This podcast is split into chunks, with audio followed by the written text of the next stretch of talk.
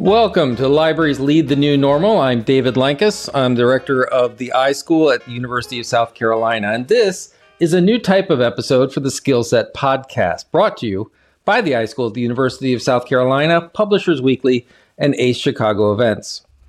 We started Skillset to talk to librarians and people in the information community responding to these unprecedented times we live in.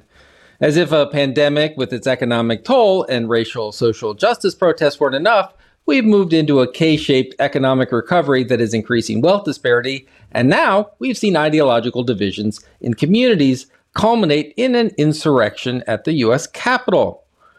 In the past and future interviews for this podcast, we talked to librarians, lobbyists, and professors sharing their stories of coping and innovating with all this. But we thought it would also be useful to spend a little bit more time trying to make sense of things and, well, a bit of argument toward the truth. And so was born Libraries Lead the New Normal. Now, let me turn it over to Dr. Michael Eisenberg, my co host, to give you a little more on what we are planning for the next 30 minutes or so and in future episodes. Hey, thanks, Dave. Uh, yeah, so hi, everybody. I'm Mike Eisenberg.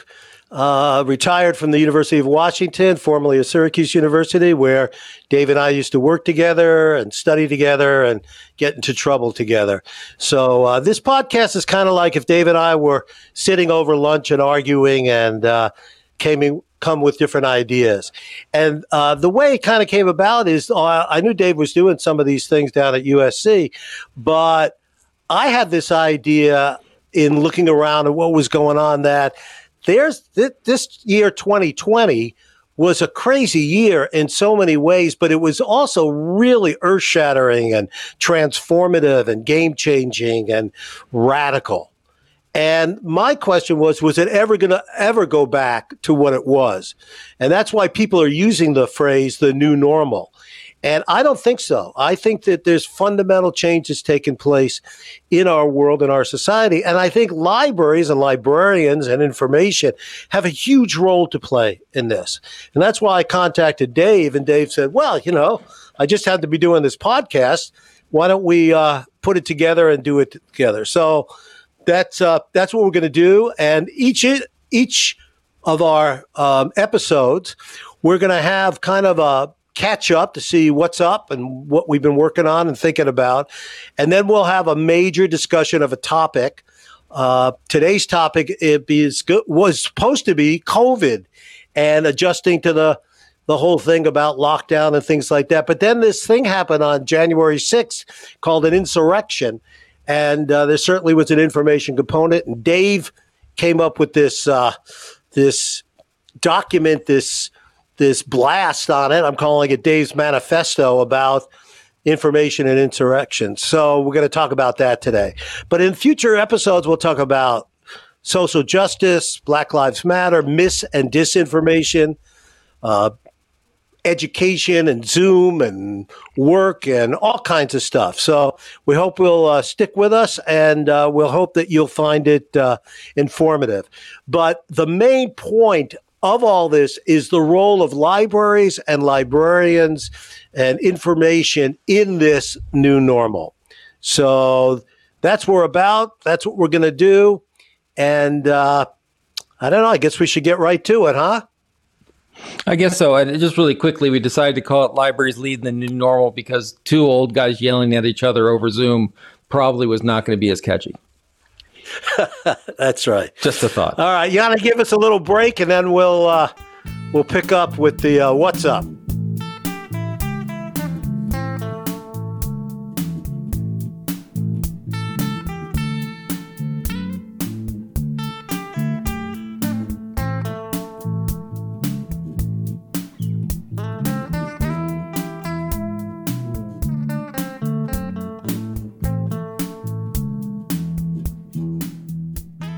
Okay, so we're recording this today on January 20th. It is it's been inauguration day. It's in the evening and Joe Biden and Kamala Harris were inaugurated and we're not going to get into the politics of it all, but we should be thinking about change and evidence-based decision making and things like that. So, my what's up is inauguration time and the I thought that uh, actually uh, President Biden did a really nice job in talking about unity and other things. But the thing that perked me up, that got my uh, juices flowing, was when he started talking about truth and facts and information. And it reminded me, Dave, of our work with the U.S. Department of Education in the late 80s and 90s and how drastically things changed when we moved from the Reagan administration to the H.W. Bush administration and later to the Clinton administration. Now, the Reagan administration didn't have a lot of good things to say about government. And so they kind of closed down the uh, flow of information and things. And then HW actually opened things up and it it ushered in a golden age, right, for the internet, eventually the web, the tech boom. And there was this thing called the Office of Science and Technology Policy, which we had you know quite a bit of contact with and uh, um, and all of a sudden now I notice that the Biden administration not only is you know um, infusing it with new energy and competent people, but they're actually raising it to a cabinet level position. And uh, so I think yeah, it's important new, for us to go. The new head of it actually is is uh, an MIT professor and an advocate for open access, and um, so it's it's a really interesting time not only for science and technology policy, but specifically about information dissemination. Exactly. So that's my what's up, and I'm pretty pretty um, psyched about it. What about you, Dave? Well, it's been an interesting time. Actually, I have to say that the highlight for me uh, of the inauguration was um, Amanda Gorman, um, who was who was actually uh, originally sort of slightly discovered by ALA a couple of years ago, doing an amazing, amazing poem and an amazing sort of. I, I mean, she did hold back on a lot. That was that was a fantastic thing. Um, and, but stole the show. What I've been she stole. Oh yeah, show. absolutely and what I but I what I've been doing recently is actually the um, in the Netherlands they're having a, a, library congress, which is sort of their national event. So I've been part of and watching that. And one of the discussions that that I've been involved with during that and beforehand has been looking at the role of reporters and journalists and librarians. Speaking of this the, this theme of sort of the new information and who's the enemy and who's not the mm-hmm. enemy. And so it's been a it's been a fascinating read because in some ways the fields i always say that you know the most vicious fights you have are with your sibling because you know each other's weak spots. You know, where you're 90% in line but that 10% can just be ugly. And and so it's been in that since I've been in South Carolina for about five years now, and we're part of a college that has a school of journalism, my sister school, the the mm-hmm. discussions and debates have been extremely enlightening and I think really positive as journalists have had to think about what is their role in neutrality and advocacy, as just as librarians have, and in where those, you know, the, the idea that librarians are in First Amendment people and we're about sharing information, and so are journalists. But what for me is one of the fundamental differences that journalism has this obligation to expose issues and problems, and librarians mm-hmm. have an mm-hmm. obligation to fix them. And I think it really does create this interesting dynamic and interesting conversation between the two. What do you mean by fix them? What, I'm not sure I understand. Well, I mean journalists so raise the awareness of the problem, and then librarians right. try to come up with some solutions. Right, and I'm not not implying that one leads the other, but the idea that right. a library, uh, and right here we're primarily talking about public libraries, but we can talk about school libraries and even academic libraries and such you know, our job isn't simply to say, boy, there's a reading problem, there's a literacy problem in this community. It's to go oh, in right. and fix the literacy yeah. problem. And so, yeah. you know, it's not so yeah, easy simply to say there are multiple sides of this issue when you have to pick one to make something work. Yeah. So what you're saying is something like if if uh, journalists raise a problem or question about Twitter and Facebook and what's free speech and what's not and what is their relationship and stuff, but librarians might roll up their sleeves and get in there and start writing policy with policymakers and politicians and whatever and providing access and those kinds of things. Well, that, that's a very positive way of looking at it. But also the fact that with librarians, when, when journalists bring up these issues and librarians have to counter it, sometimes librarians have to sit back and go, but we are part of city government and we do have these policies that restrict what we're doing. One of the, the big discussions, um, we, you've heard of food deserts, the idea that in inner city, particularly in, in inner city urban areas, there isn't a lot of grocery and healthy food. Um, well, now they're talking about news deserts, that there are communities smaller but getting larger Right. that don't have their own local paper, local media. Right. And one of the proposed Yeah. solutions is, well, that the library will become the news source. And, uh, and, and on its surface, you go, well, yeah, absolutely. And then someone sits there and goes, you know, that is actually state sponsored media. And you're like, oh, wait, that's a different way of thinking about it. So just, it's a really, you, you and I, unfortunately, you know, you know, we, we both love really nasty, meaty, complex problems. So, you know, anything keep us thinking for a while. But um, so they're fun to think about, not necessarily fun to try and solve, but fun to think about. Yeah. Well, we we're going to get into some of that stuff because I do think it's a, a changing world, and I I feel for the communities that don't have a local newspaper and uh, you know or radio station. It used to be I could turn the radio on. If I if there was a you know a loud noise or something I could turn it on and the at the half hour the local news guy would say well there was a you know explosion over at the the gas station or something like that. And now you can't. It's all syndicated national stuff and whatever and there's not even local radio stations. So maybe it's not the library's job to run the radio station but to help that radio station or that newspaper or that um, you know wireless net uh, broadband access get going and be there for the community. So, but we'll get to that Yeah. in a minute. Um, we're going to take another just short break and then come back and talk about our main topic, which really is this question of information and insurrection. So uh, let's hit the music, take a short break, and come right back.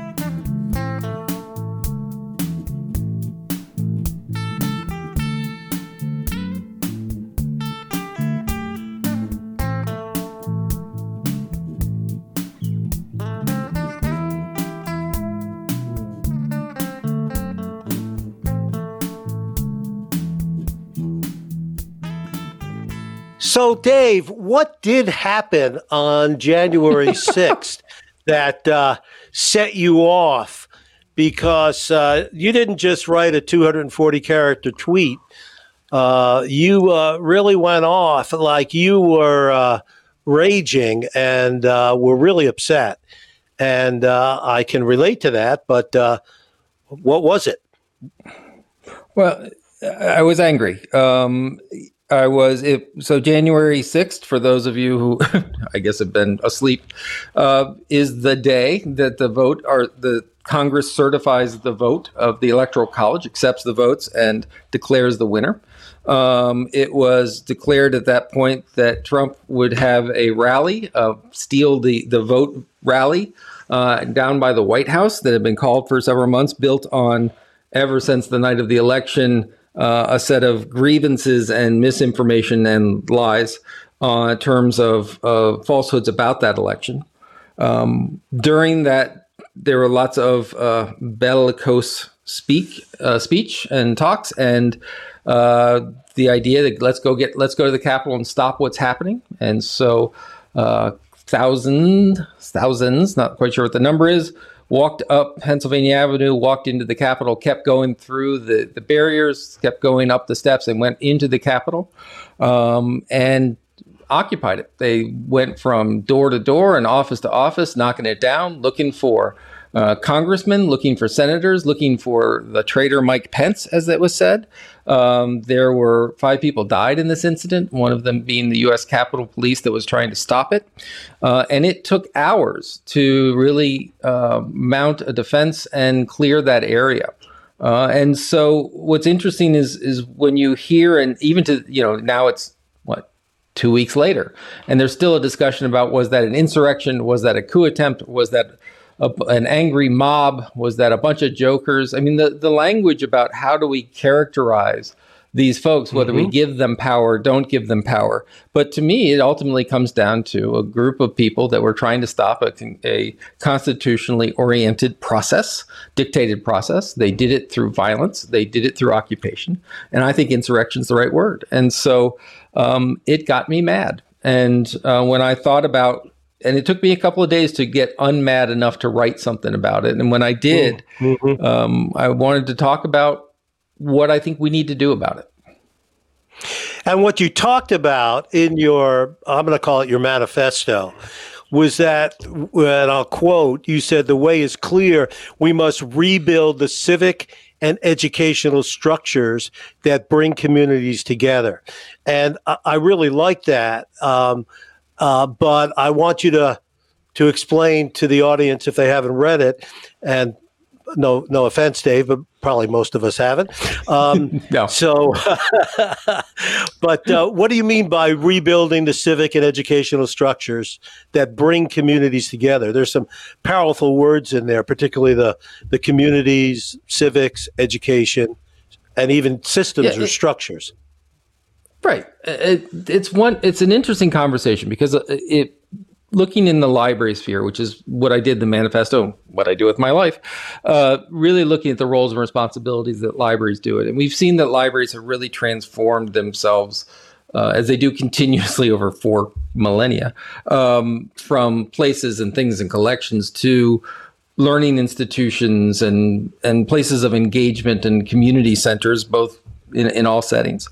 And that there's, but they're still immensely local they're still very much local mm-hmm. and they're still very trusted. Librarians are a, a highly trusted, even in this highly polarized world, librarians still are seen as a very trusted resource. And so the idea was look, what we need to do is we need to go into our communities and we need to actively engage those communities in a, a, a learning and conversation event. And we need to be able to truly understand what are we going to accept and not accept in forms of evidence and truth?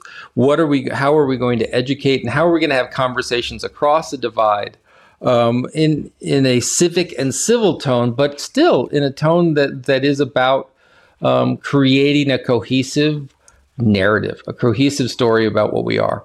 And and if you look across it, there are very few institutions that can do that today. Um, I mean, schools, public schools, yes, even though they've become mm-hmm. increasingly mm-hmm. politicized and under resourced, um, and libraries. And also and locked go, in to a regimented curriculum. So if you were to say that they were to do this, where are they going to shoehorn it in? But well, right, because I mean, what's interesting is on Martin Luther King Jr. Day of Service, the President's 1776 Council put out their recommendations for a new civics curriculum that tells about the patriotic and amazing history that was written specifically to counter uh, a Pulitzer Prize winning set of curriculum about slavery and slave owning colonialism right. by the New York Times. Um, and yeah. so, you know, having to adopt one of these curriculums, they can be great places to ha- to learn and to have conversations. But even within the school, School libraries act as a place where you can have these conversations and follow the passions of students without feeling like you're going to be tested at the end of the day. That's something mm-hmm. you, you've done a little mm-hmm. bit of work in. Yeah, well, but it's not just the teaching of the skills and stuff, which I believe in and I want to want to get to, but it really does relate to the role of libraries as providing the community forum, um, bringing in perhaps people to um, kick off a discussion or something, but maybe just to bring people together um, in that. You know, what I've one of the things I've been thinking about for a long time is the that we we have all kinds of institutions in our society, right? Um, we have the education institution, we have the the uh, the safety, the police, and whatever. We have the Department of Public Works, we have the electric companies and whatever. But we really don't have a designated single one-stop shopping information utility and maybe that's kind of what we're talking about that we need to designate, or libraries need to think of themselves in some ways as not just the, the more traditional role of libraries. And look, you know, libraries are doing great stuff today, and they they it's well beyond the traditional of just checking out books and stuff like that. But that is the library truly the information utility of the community, whether it's a school community or an academic community or a corporate community or, uh, you know, the social community in the city of Columbia, South Carolina. Yeah, I, I, I worry about the word utility because often utility is, is it's equated to necessary but invisible, right? The electricity works and it doesn't, and we want our water to work or it doesn't. I, I, I think that the whole field of mm-hmm. librarianship owes a huge debt of gratitude to the sociologist Eric Klinenberg. Um, who who wrote a book called The Palaces for the People. And I'm I don't know if I I apologize. I don't know if he invented the phrase or it's certain, but this is where I think it really entered the world where he talks about social infrastructure. Where where mm-hmm. it really is, you know, we need roads to get around and we need you know infrastructure to move our electricity and our goods and we need someplace to connect us as uh, as a community and as a society um, and and one of the things that i think librarians are very much wrestling with right now um, is that that's not a neutral act that when we bring people together to talk about race we don't say all right now here's white supremacy and here's you know diversity and uh, they're both equally good let's see if we can talk about that Right, and we're going to show yeah. both sides of the issue, and it's that That's false right. good people on both sides. Whatever. Yeah, yeah, yeah. It dr- drive me crazy. So rather than utility, you like the the phrase infrastructure or something like that. Um, well, I like how know, I like how he puts he puts it. I mean, for me, it's it's a platform. I mean, you know, because I'm an old system geek, as you know. Um, and the platform is where you've got sort of a bunch of different capabilities put together, and then you're able to build brand new stuff on top of it, right? So a library is a platform in the sense that someone can go in and use it to homeschool their child. Someone can go in to find new job. Someone can go in to find an escape and a, a sanctuary. Some people can go in to invent a whole new thing. That platform allows that to happen. But once again, the platform itself is not neutral. Uh, and that's part of my manifesto. I think I sneeze manifestos these days, uh, which was to yeah. say that when we're doing this, when we're engaging our communities, it's not that we're sitting back and saying, boy, we're going to do a really, really great display on the, the, you know, peaceful transfer of power. What we're saying is we're going to say this is an important topic. We're going to gather resources, including people and especially people, and we're going to have a conversation about this. But that conversation is going to start with the idea that the peaceful transfer of power, that people need good information and need accurate information to do it. We're going to start with these principles of what is good information. The richest information source is the most diverse information source. These kinds of things, and those are non-negotiable in this conversation. That in it, that, that mm-hmm. that's foundational for us. We we don't sort of play around with mm-hmm. it. Well, I, and, and, that comes back to our fundamental values as a society and as a nation, right? There are certain values that we we talk about. Uh, we don't always live them, but and, and our values aren't neutral. Our values are right. what we've agreed to. That that is the social contract among us. Uh, you know, you talk about again. I'm quoting you. So that you've seen libraries fight for the poor and the incarcerated, and that. Uh, you know, libraries bring people together on issues of immigration. Libraries help immigrants. Um, and you say from drag queen story hours to human libraries to providing a collection. I've seen collections of prom dresses, you know, and and things right. like that. Whatever it takes. Uh, in order to to meet those needs, and it's a set of services. I'm not sure for me the the word platform is big enough or broad enough or inclusive enough. Maybe we just we could put the put the term aside for a, a minute. I mean, do you call the you, you, you might call Twitter a platform, but you call the mm-hmm. internet what? Because the libraries are like the internet to me, which then hosts a whole bunch of platforms and and different types of, of things. So um, I'm I'm not exactly sure. I, I want to talk about the role, which is very close to the heart of librarianship. There are two roles. One is access and providing, you know, open and uh, fair access and equitable access, particularly to those that don't have, um, and that and how that fits into what you're talking about, and um, in addition to access, it's that that question of truth and accuracy and credibility. You know, Google, when it came along in 99, was an amazing search engine. It just knocked the socks off of everybody else uh, at the time because it had almost built into it because of its algorithm, its page rank, uh, a little bit of credibility as well as whether something was relevant, right? You know, that this is my old research, but it wasn't just that it was on the topic or it didn't just relate, say, to immigration, but because a lot of people had connected to it and pointed to it, whatever, it came up high on the, the search results, and therefore those websites were more credible.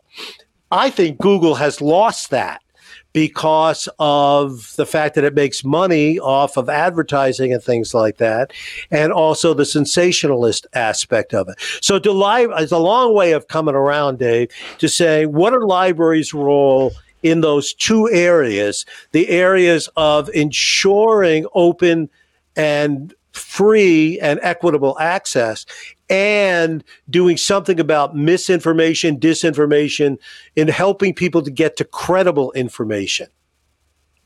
Yeah, if you could solve that in the next four minutes, I'd appreciate it. I'll take care of that. Yeah, that's fine. I think there are four things that library libraries do to help people learn, right? For me, everything's learning, right? So that's my hammer, and, okay. and learning's the nail, uh, right? So the access is one. You have access whether it's to people mm-hmm. or things or materials. Sometimes it's maker spaces, sometimes hydroponic gardens. Right? The idea that they can get mm-hmm. at the tools they need to learn. There's also mm-hmm. then the knowledge or training, right? So it's great if you can get to the resource, but if it's in a language you don't speak, it's not helpful, right? If it's, and so they mm-hmm. need, that's where we get into things like not only tools like Google Translate, ironically, but also in language learning tools, things of that nature. Um, mm-hmm. But then they have to provide an environment in which to do that. That's where we talk about privacy, which is okay, I can get at this thing about, um, you know, I can go learn about the QAnon conspiracy. I, I learned how to use these different tools and some of the darker reaches of the web, but I really don't ever want my kids to know that I've been spending time in those areas, or I don't want my employer to know, or they're going to, et cetera. Um, and so we have to create an environment to do it. And finally, motivation. That is that we we build on you know what's driving people. And in libraries, that's almost always internal motivation. I want to do this. I want to learn that. But we can get in the extrinsic motivation area too, particularly academic libraries. Anyway, so those four things, right? Access, right. So knowledge, access, environment, hmm? access. They can get to it. Right. Knowledge, they know what to do with it once they get there. An environment, okay. they feel in some say safe in order to engage that, and motivation that there is a reward for doing that. It's, it's it's it goes back to the old digital divide days, right? When we brought technology right. in, we gave teachers. We used to put the computers on the teacher's desk the first day of class and wonder why they didn't use it. And the answer was they didn't want to look like an idiot in front of their kids. And then we realized what right. you do is you you give them training. That was great. And then we learned that you give right. it to them the last day of class so they could take it home and do Facebook and scores and fantasy football. And then what we learned is, and we had to build it into their pay if they learn more about it or some promotion or some way of rewarding it right? We need all of those four things. not just access. Yeah. And and so that's what libraries can do but then and this is where i think life gets interesting. Because when we were doing this research mike when you and i were working with the with the um, the macarthur foundation on the what i used to call mm-hmm. the not that macarthur grant macarthur grant um, which by the way, I'm, I think both of us are still open for those fellowships. But um, yeah, we we would yeah we're I'm ready. Yeah, but go not going to turn it down. Uh, but the idea that that what we discovered when we were looking at credibility is the problem is that credibility and truth are not the same thing. What people and and we've That's just correct. seen that beautifully expressed on an international stage, and yeah. and the issue with librarianship is when we go back, it's take a step back in this interview and we said things like but we start with these foundations and we start with things that aren't aren't negotiable when we're having these conversations. That doesn't mean we're starting with truth. That means that we're starting with a common narrative and values. Now how those values are mm-hmm. developed through empirical evidence through rationalism through history through tradition through mm-hmm. protest right? But those values need to be clear and transparent. I think that's why librarianship talk about being trusted is because it's not because they somehow have a magical insight into the truth. they have a clear set of values that and a clear and transparency in working against those values. And, and I don't mean against as in a countering. I mean when they're doing mm-hmm. their work, those values are highlighted, right? So it's you ask me a question, I go find you the answer, but I tell you how I found it, as opposed to Google, which is, well, we found it because it was relevant and paid for and in your backyard, and you know we get an extra bump off of it. Well, a lot of the incentives for the the other than library information environments uh, like Google or Facebook or Amazon or Twitter and whatever, um, it, it comes back to the, the commercial aspect and the capitalistic aspect of making money, which I'm not opposed to. But when it gets beyond just a reasonable return and becomes greed and maximizing profit over everything else, then we get into trouble. Where libraries being um, socially and publicly supported um, have traditionally not uh, been involved with that and have hadn't worried about it, and therefore librarians um, are attracted to the field because of a social contract and this business of the public good. And so, uh, you know, I'm with you on that. I think that's where the, the values come in. Um, and it is uh, interesting how access and the digital divide, it's a really good example how in this post COVID world, in this new normal, all of a sudden, we have found a way to give every school kid a device, uh, an electronic computer, or um, you know, Chromebook or a laptop, or uh, uh, even a phone or something like that. The digital divide got shrunk by you know it, where there, there's still some, but it is so much smaller in just 10 months because we couldn't bring these kids together in schools. So we had to give them or arrange for them to have access to technology. And of course, then the question is the, the networking and the broadband, which is still a problem. Um, but it just shows that how quickly we can resolve these things and find the money if we're motivated to do so. Uh, I find it extraordinary, you know. You know. But I, you know, I, Mike, I know you're a product of the '60s, but I can't let you off this easy. Uh, they, the idea that, that that somehow it's the profit that's that corrupts this wonderful sanctified activity of information seeking. Imagine, just think what's going to happen literally in the next month. All right. So what we've seen, January 16th, there was an insurrection. What happened on January 6th January is Congress 6th. got back together. pardon me? Did I screw it up? January 6th. No. What happened? What happened again was Congress got back together. They completed their task, and they all gave these great speeches about how dem- democracy is won. Then, what's happened over the past intervening two weeks has been misinformation, and the idea of social media has been playing this this factor, et cetera.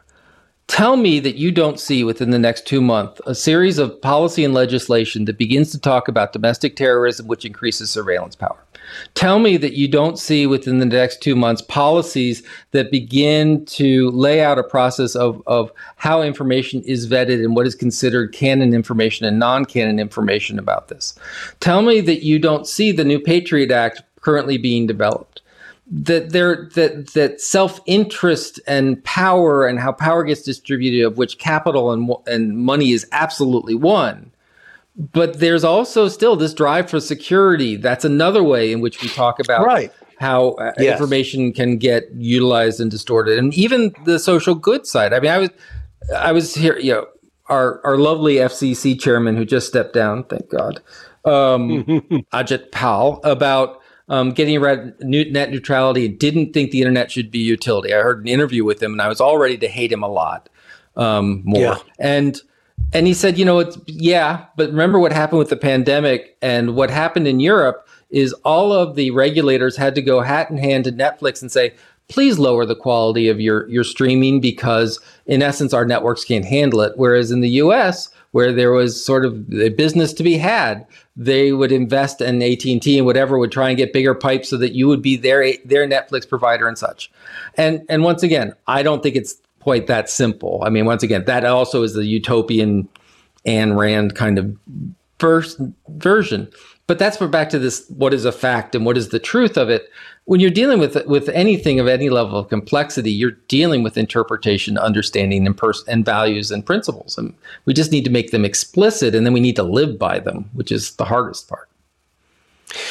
Yeah, but um, you know, I again, I have to push back a little too. And uh, again, when when uh, Google first came out, and um, you know, it really was incredibly helpful and useful. And uh, you know, people said we don't need libraries anymore because of Google. Well, that didn't turn out to be so good, but. Um, I, I really feel like it's lost that. You know, their slogan used to be uh, what do no evil don't or don't be evil. Be evil. Yeah. Yeah, that, that's like that, that's as good as you can get. You know, mine was always make it better, but uh, I, I, would take the don't be evil because they, I think they have become evil in, in that kind of sense and whatever. And yet, let's look at the web itself and Tim Berners Lee, who decided not to commercialize and make a fortune off of the web and HTML and, and those kinds of things. Uh, he just gave it away for the good of society, and that's still working pretty well. The the mm-hmm. the overall web itself and, and that environment. So I, I do think there is a balance, and I also agree that there are. I mean, values. Um, th- they're not in nice, neat boxes and don't always uh, facilitate cooperation. Security and privacy are a continuum in some ways in our world and our society. So as we get more concerned about security, you know, at least we're told that we have to give up some privacy. Or if we believe in privacy, then we have to tolerate being a little less secure. Um, and I think that's a, an interesting aspect that, again, I'd, I'd, I'd rather have the the the public be informed and decide on these things than corporate interests that tell us and whatever. You know, mm. I, I, think it's good what I personally favor what um, what Twitter and Facebook and the other social media uh, platforms have done in terms of um, eliminating or freezing accounts for people that spread you know, 30,000 lies. Uh, it's about time in the last two weeks that they, they do that thing and whatever. But again, I, I, I get the argument that, well, isn't that just censoring people as well? And so there is that, that balance. And, you know, I, I think what we should come back to is uh, the role of libraries in this and helping yeah. to resolve that kind of thing. But I think uh, we should take a deep breath and a a break and uh, allow our listeners maybe to grab a cup of coffee or something. So, uh, Yanni, we're going to take a, uh, a, short break. If you'll bring up the music, and then we'll come back with uh, part two of the main topic, which is we raised some big, big, big issues. What do we do about this, and what is the role of libraries in the new normal?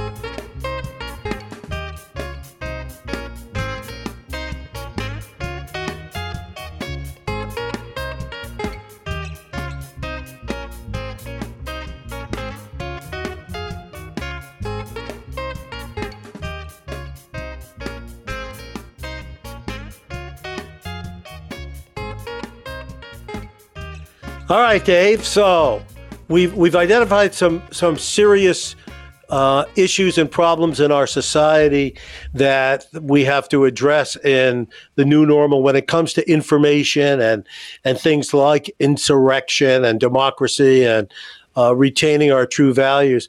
But um, when when you th- you think about that, what is the library's role in things like privacy and security? And some of these I, I other th- values. Yeah, because you know, I'm I'm thinking, you know, we, we left off. You got to be careful because if you don't come back after the break, David is the corporate defending um, person. What we need to do is find out what, yeah, right. We need to be utility. For example, I I believe that that the internet should be a utility, net neutrality, and that we've really reached a point now where um, it becomes a government effort because government does the things that businesses won't or can't do well. And the idea of ensuring um, access to the most remote and distant places, I think that's something we can do. And that libraries have been fighting for, though they've been fighting before the pandemic, it was we are the solution. come to our libraries we'll be the space Mm-hmm, and i think the new normal is the idea that no no no we keep, that's not good enough we need we need it everywhere we need the tennessee valley authority to instead of doing rural electrification rural broadband so i think that's one role for us to play i think Mm-hmm. But isn't it when you think about amazing, the- Dave? Just to interrupt you, yeah not friendly like. No, just to interrupt you. We've been talking about this. Was it? We were talking about this with McClure and CNI and all this stuff in the early '90s. We were talking about you know bringing broadband to every corner of the the planet and whatever. We're still talking about that here now. And yes, I agree. The role, I th- let's be clear about that. The role of libraries is not for the library to be the center broadcasting and where people come to get their access. The library is the advocate for every member of the community to have free and open access to broadband. We can agree on Right, that, and- right? Right, and and that we are the advocates to get it everywhere, um, and that wherever that broadband touches, the library should go with it. Um, I'm, I'm thinking about, for example, um, one of the things that's happened well before the pandemic, but it's been highlighted as part of the pandemic, has been uh, mobile hotspots. The idea of cellular Wi-Fi hotspots, um, and libraries handing them out different ways of determining both in urban and rural settings. Uh, and one of the things that drives me nuts is when you talk to the librarians, they're like, "Yes, we've given this this you know we treat it like a book. They check it in, they check it out." I said, "But wait, when they turn it on, when they connect their device to it, what web page pops up? Shouldn't it be the Yeah. library? Shouldn't it be you know your library is now their living room and what's available?" Yeah. I think that the other thing when we're talking about privacy, you look at the Patriot Act. Once again, I, I, I think that's a very that's a golden moment in American Library mm-hmm. Association land, which was when they were they were fighting the Patriot Act and and talking about reasonableness and finding finding the, the size. And we'll always be having this because back when we were fighting for we were fighting for people to have really good dial-up access, and then it turned into people have you know really good if they get a megabit per second, life would be good. And now if I can't you know have twelve devices streaming the latest 4K, right? So that that Yeah. evolution we'll always be fighting this and and um but we're really just to the point now where if donald trump can't live without the internet i think we can all believe that there's a whole sector of the pop that's a different thing than when Yeah. you and i were fighting with it because we saw the value of it we were in that world now everyone needs to see and be part of that Well, well, well, just like everybody needs to live on a road so they can connect to the highway to get somewhere to go shopping Yeah. and whatever. People need to. We see that now. A, a, a- a school child today, because of the pandemic, has to be able to have access so they can learn from home.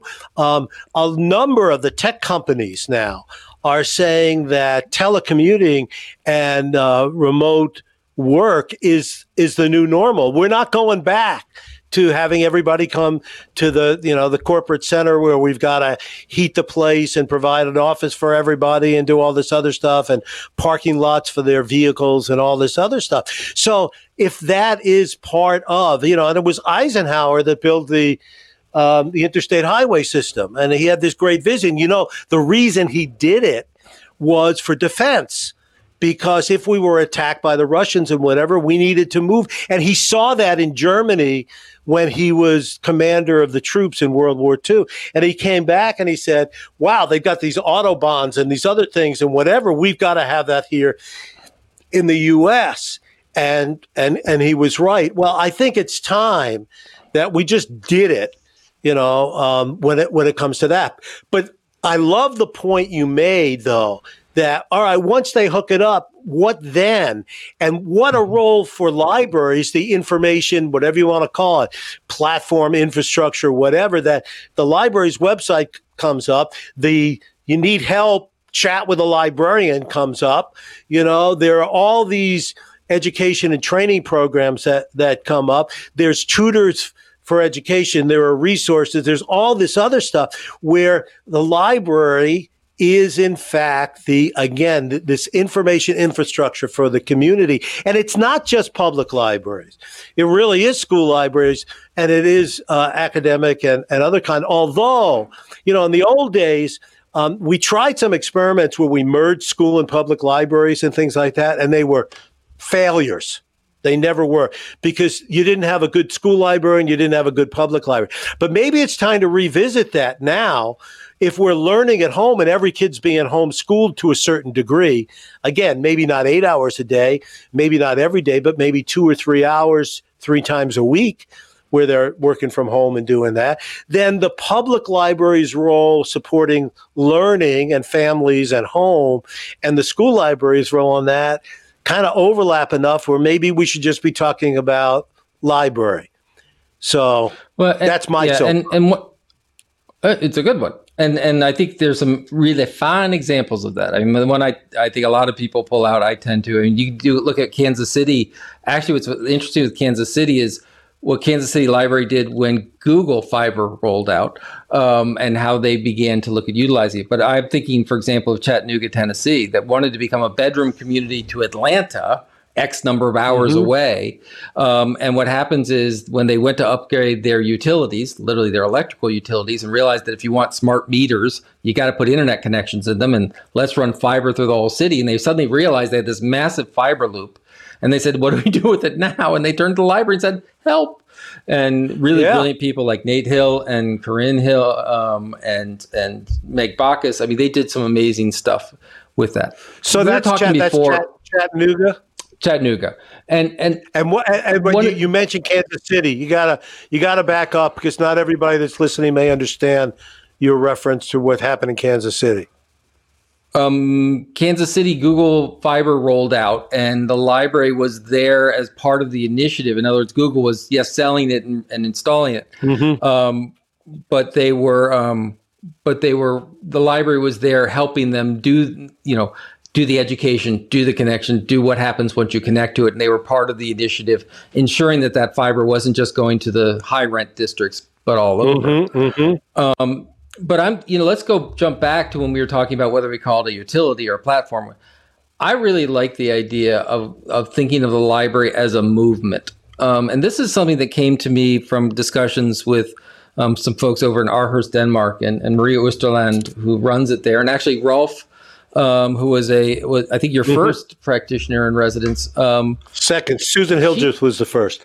Ah, second. Uh, and and they talk about the library as a movement, and it took me a while to get my head around it because I think, I mean, let's face it, Mike. To one level or, or not, you and I are both sort of gearheads. We want to build something, we want to plug it in, we want to give it a name, and and I yeah. so I really could use a healthy dose of European humanism to sit there and go, but think of it this way.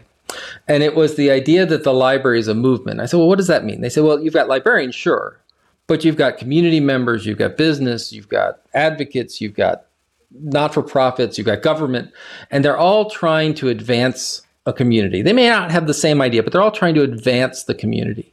And then they mm-hmm. talk about the tools and utilities they have to work with, of which the library is one. So you'll appreciate this because I I don't know, we've we've had this argument before, but I hate the phrase user. I hate it a lot.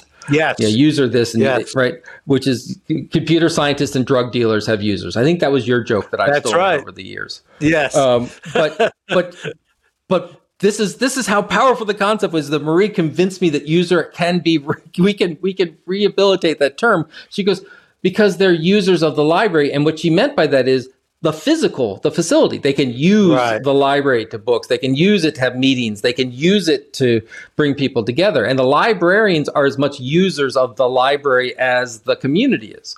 Um, and right. so when you think about this as a movement, what the library's role in there is to say, all right, we want a civic and civil democratic society.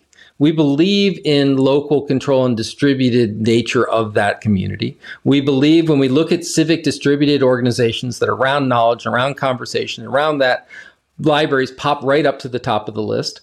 Um, mm-hmm. And then the library becomes a movement where they bring a community together. They say, this is our vision of what makes a good Syracuse, Columbia, Seattle, Saranac Lake and we begin to push forward, whether that's literacy initiatives, whether that's entrepreneurial initiatives, whether that's broadband initiatives. And we begin to knit that community together. And then, as librarians, our job is to look across to the next community, the next community, the global community, and say, how do we connect our vision with their vision? That's not the community's problem. That's a librarian's problem because they're, in essence, the connectors here. And I, you know, mm-hmm. that, that's I understand that's a ground thirty thousand foot view, but if you approach the library as a movement and as the idea of a social agency, the idea of so maybe not social infrastructure, but the idea of an engine of social innovation and change where that's not the librarian's job to invent it all it's their job to facilitate it to bring together once again to provide access knowledge environment and motivation then what then when you talk about an insurrection because i was mad because that was yeah. my government and that was my country. And when to act means i don't i shouldn't have to get into an airplane and go and defend the capitol. I, what I need to do is talk to my neighbor who's running, who's waving the Trump flag, which by the way has his head on Rambo, which I just never got, and sit there and go, all right, all right, let's not start with QAnon, but let's start with I love I love a safe neighborhood. Do you love a safe neighborhood? Right? I I would like a diverse neighborhood. What you know? How do we ensure that? How do we ensure that our schools are equitable? Right? We begin with that, and then when I can get my neighbor and I talking, then we can talk about my neighborhood and then we can talk about my city and then right and and right now that's easy to do for the worst reason which is through systemic racism i'm probably talking to someone who looks remarkably like me from my socioeconomic system so we need to as the library to break down those connections break down those barriers mm-hmm. um, instead of saying oh that's a lovely highly literate community let's build a branch there oh that's a challenged economic area, let's build a branch there. What we need to say is, boy, those are both of our community members and they have resources that they need to distribute and share in an even equitable way. Let's bring those together. Um, that's the the idea that we need to look at the library as this movement toward mm-hmm. a more civil society um, and providing this level of equitable opportunity. I think that's that was where the manifesto came in, which is um, when I'm mad, I want the, the, library to help me.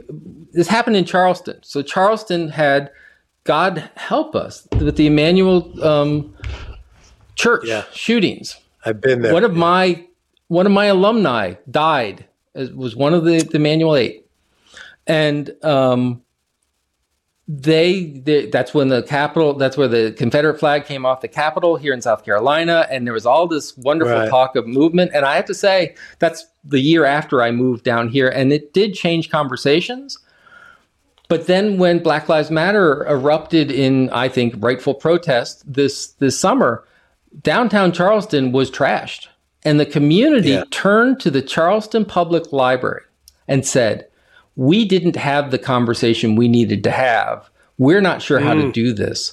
Help us. Mm.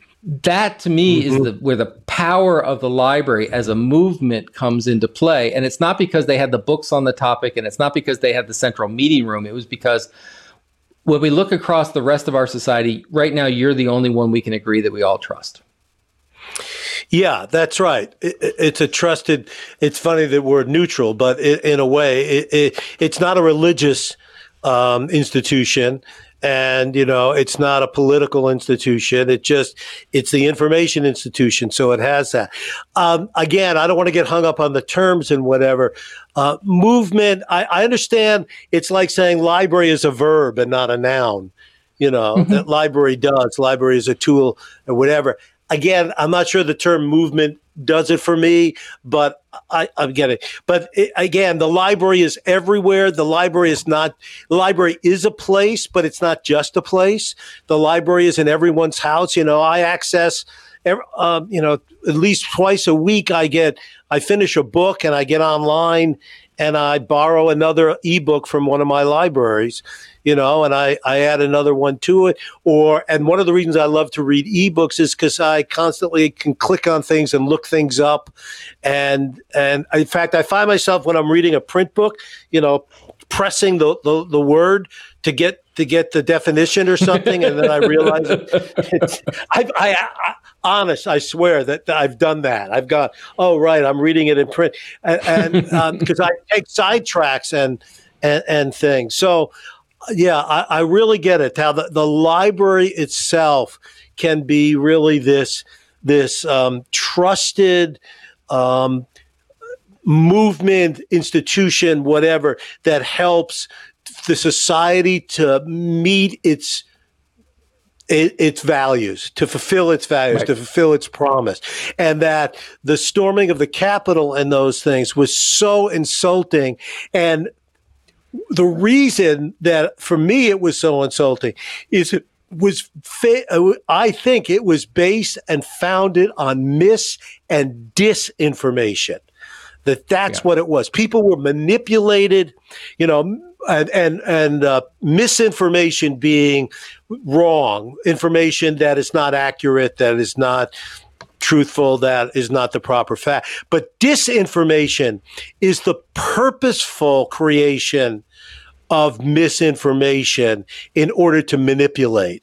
That's disinformation. And I do, and, you know, we say, well, we have to let you know um, Twitter be the arbiter of mis and disinformation. Well, you know they're not going to do that, and they can't do that. All right. So who else? We're going to let the schools do that? No, because they'll just censor and whatever. They'll take the lowest common denominator problem and and they'll act it that way. The government, no, no, but it's the library because that's what we go back to. Whether it was Alexandria, right, or um, uh, the the beginning of the public library systems in in the 19th century in the U.S.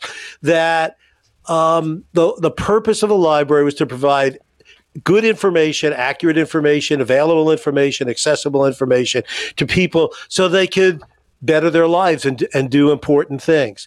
And that's why, to me, that's that's what really hurt me so much. In addition to the fact that I fear for these people's lives and whether we were going to survive as a democracy. It seemed a hmm. whole lot like what happened in the 30s in Germany and in the 20s in Italy and things like that. And um, and I well, think and, and, so this is. Go ahead. Go ahead. you go ahead. I'm I'm sorry. You, you're going. Let him go. No, no, I, I was I was just going to to pull it together to say that the institution that I've dedicated my life to, which is the library and the information field and whatever, which you know I think is the foundation for everything in our in in our society, can be a force. But and well, I'll let you talk, and then I'll I'll give you my my but what we need to work on. So Okay, because because what's interesting is, and this is where I, am pushing the idea of library as a movement for a moment, mm-hmm. um, and and that's why, for example, I spend a lot more time talking about knowledge than I do about information, and just how we tend mm-hmm. to frame it in terms of this utility factor, right? It was absolutely disinformation and misinformation that was that that lit this fuse that um, mm-hmm. that festered that that brought together. It however, was effective and stuck and did that because it tied into an entire society full of people feeling alienated from government processes, unequal systems, new shift in power, racial dynamics, economic dynamics. Um, right? I mean, you mentioned you mentioned Italy and you mentioned fascism in Germany, which was exactly the same thing, which was a misinformation, different information yes. scheme that was built to stoke societal inequities and perceived grievance to allow power to, to come together. And when I talk about the idea of as a movement, which is if all libraries do is say, uh, I'll give you an example. I was having a conversation with an organization that you and I know well that you helped found about should we put out a statement after this, after the, the insurrection. Mm-hmm. And right. and through that conversation, the phrase came up. I don't think we should mention January 6th because that's too political. And it just occurred to me that what the hell? Um, yeah. First of all, every, everything is political, and the second is so the message we put out is social media needs to be more responsible. Not for what, because we can't mention that because it's political and and it's the same thing that I see happen in libraries all the time. Well, we can't get involved in this because it's political. Well, the answer political. Yeah. Politics is the distribution of power in a community. You are in the empowerment yeah. business. Damn it, that's right. power. And and so yeah. I, I, guess the my long way of saying this is not I, we are agreeing, but I just think it's it's essential that as we prepare the next generation of librarians, we prepare the next generation of library leaders, we prepare the next generation of information specialists, web designers, data scientists. If they think that information is somehow a layer of society that is separated from its politics, that right, is separated right. from its need, that is separated from its it's it's it's racial history. Right. and we can call it ethics all you want but it comes down to the fact that we have to have real yeah. honest conversations with our community and sit there and go this racist shit's got to stop. And and that's going to take Absolutely. courage. Yeah. Yes. No I, am I'm, I'm with you 100% uh, we've uh, we kind of gone over the time that we uh, allocated to this discussion which is uh, par for the course but um, the I, I want to I'll I'll tie this one together by saying one of the things I'd like us to talk about in the future uh, and in future podcasts and episodes is okay. Let's say we agree with this and we agree about some of these roles for libraries. How can we ensure that when people turn to libraries for these kinds of things, that they are getting that, that there's a predictable library. I mean, people now know they go to a public library, they're going to be able to borrow books and they're going to be able to take them out. And some of them do other things. They do community things, they do all this other, but they don't know that every library. So, one of the, the three, five, six things that relate to the new normal or whatever that every library of every type should be delivering on. And we're not going to answer that now. We're going to bring it to the future. All right. So let's uh, let's take a very another short short break.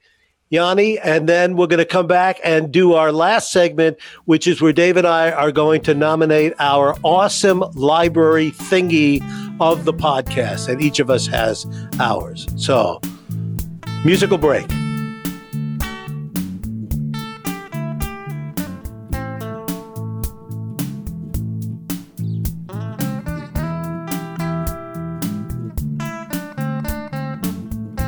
Okay, so what we decided to do with the podcast and to end each podcast is for Dave and I to uh, really nominate or to identify and promote something really cool, something really awesome that we uh, are aware of in the library field.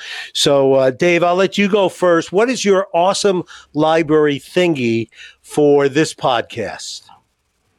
So uh, I, I, found a lovely article from the Toronto Star uh, about the Toronto Public Library. This is um article is Toronto library staff are calling more than 20,000 seniors for a quick check-in chat during the pandemic. It was uh, published on Wednesday, December 20th, 2020.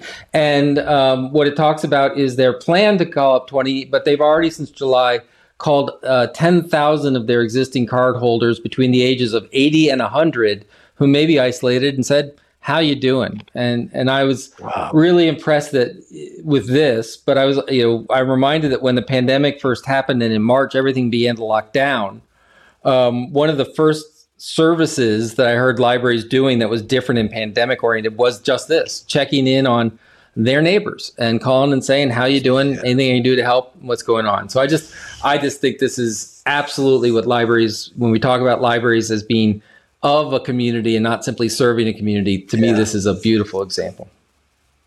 Yeah, th- that's certainly an awesome library thingy. So what I have to say is that uh, I kind of cheated on this first one because you know you're involved.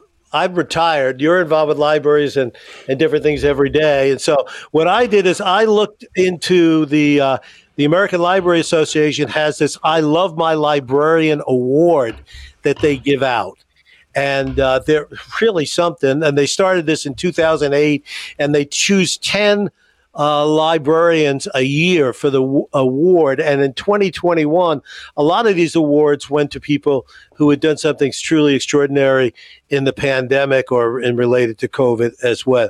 well and, and the winners get $5,000 and then a $750 to their uh, a donation to their library from the Carnegie Corporation. So I'm just going to mention a couple of these. Um, the first one that I wanted to was someone called uh, Jayanti Addleman from the Hayward Public Library. And uh, what she did during the uh, COVID 19 pandemic, she sought to eliminate barriers for people to get their library cards online. And she particularly did this with undocumented individuals. And then she oversaw efforts to distribute hundreds of tablets and hotspots and other devices um, to people in the community. And then, because you know, they can't still even come to pick up their book side by the curbside pickup. She secured, got new funding for a new bookmobile to deliver resources to the residents around who couldn't do the curbside pickup. And I just thought that that was that was pretty amazing. Uh, I'm also going to mention Sean Bird from the Washburn University in Topeka, Kansas. What he did, he he really focused on the Open Educational Resource Initiative, which he on his campus. Um, instead of buying textbooks and forcing students to p- spend you know thousands of dollars for texts he got faculty really involved with open educational resources and uh, made those uh, available and, and the whole faculty across the university use it because of Sean's effort. I thought that was pretty good. Um, he's also, uh, you know, done stuff with the uh, laptops and, and, giving that out and whatever. And then lastly, I'll mention uh, Elizabeth Morrow Nicolai in the Anchorage Public Library. And uh, she, uh, in the past, had given you know, library cards to every child in the Anchorage district. But um, she started the uh, virtual story times uh, and distributed these STEAM, which is science, technology, education, arts, and mathematics, um, crafting kits to learners of all ages as part of the curbside pickup offerings. And she got Federal CARES Act funding to give away 3,500 free children's books to community members so the kids had them in their home um, while the schools were closed. And, and those are just some, and maybe I'll you know, bring some of the others up in a, in a future one. But it just knocked me over how wonderful and not just small little one offs, but truly uh, systemic involvement that changes a whole community, like you know the Washburn University or Anchorage or something like that. So um, I thought that's that's really pretty pretty amazing. Absolutely. Yeah. All right, so let's uh, let's tie it up. I'll say my thank yous, and then and then you can too. First of all, I want to thank uh, Yanni Yamini from Ace Chicago Events. He's our audio producer and sound engineer for this. Uh, Ace Chicago provides all kinds of sound, lighting, photo booth services uh, in the physical world, but also now a whole bunch of streaming and online services. So if you're interested, check out acechicagoevents.com. And you, Dave? I wanted to thank Mike Eisenberg, who wrote and composed and played our theme music and break music. So I want to make sure we get that in. thank you. Yeah. And, and I want to thank Andrew Alban, Publishers yeah. Weekly, and Andrew Albanese for, for, for being help, and for the, the University of South Carolina, the people who really own the USC um, three letter acronym, uh, for support of this yes. as well. That's great. And we want you to, uh, uh, if you like what you heard, uh, subscribe to us and uh, rate us on Apple iTunes or Stitcher, Podcast Addict, or wherever you listen to podcasts. It would really help. And uh, you'll be able to contact us soon. We're in the process of setting up a Facebook group. It'll be Libraries Lead the New Normal. So uh, take a look at that or search for that. And We'll let you know more about that in two weeks when we do our next Libraries Lead in the New Normal podcast. Dave, it's been really fun to talk for this hour. It's still like the old days, buddy. I was worried we were going to have t- trouble filling up the time, but and by the way, get to that Facebook page before before they kick us off the platform. So, yeah, there you go, there you go. Thanks a lot, Yanni. Take us out. We're all done. Talk to you next time.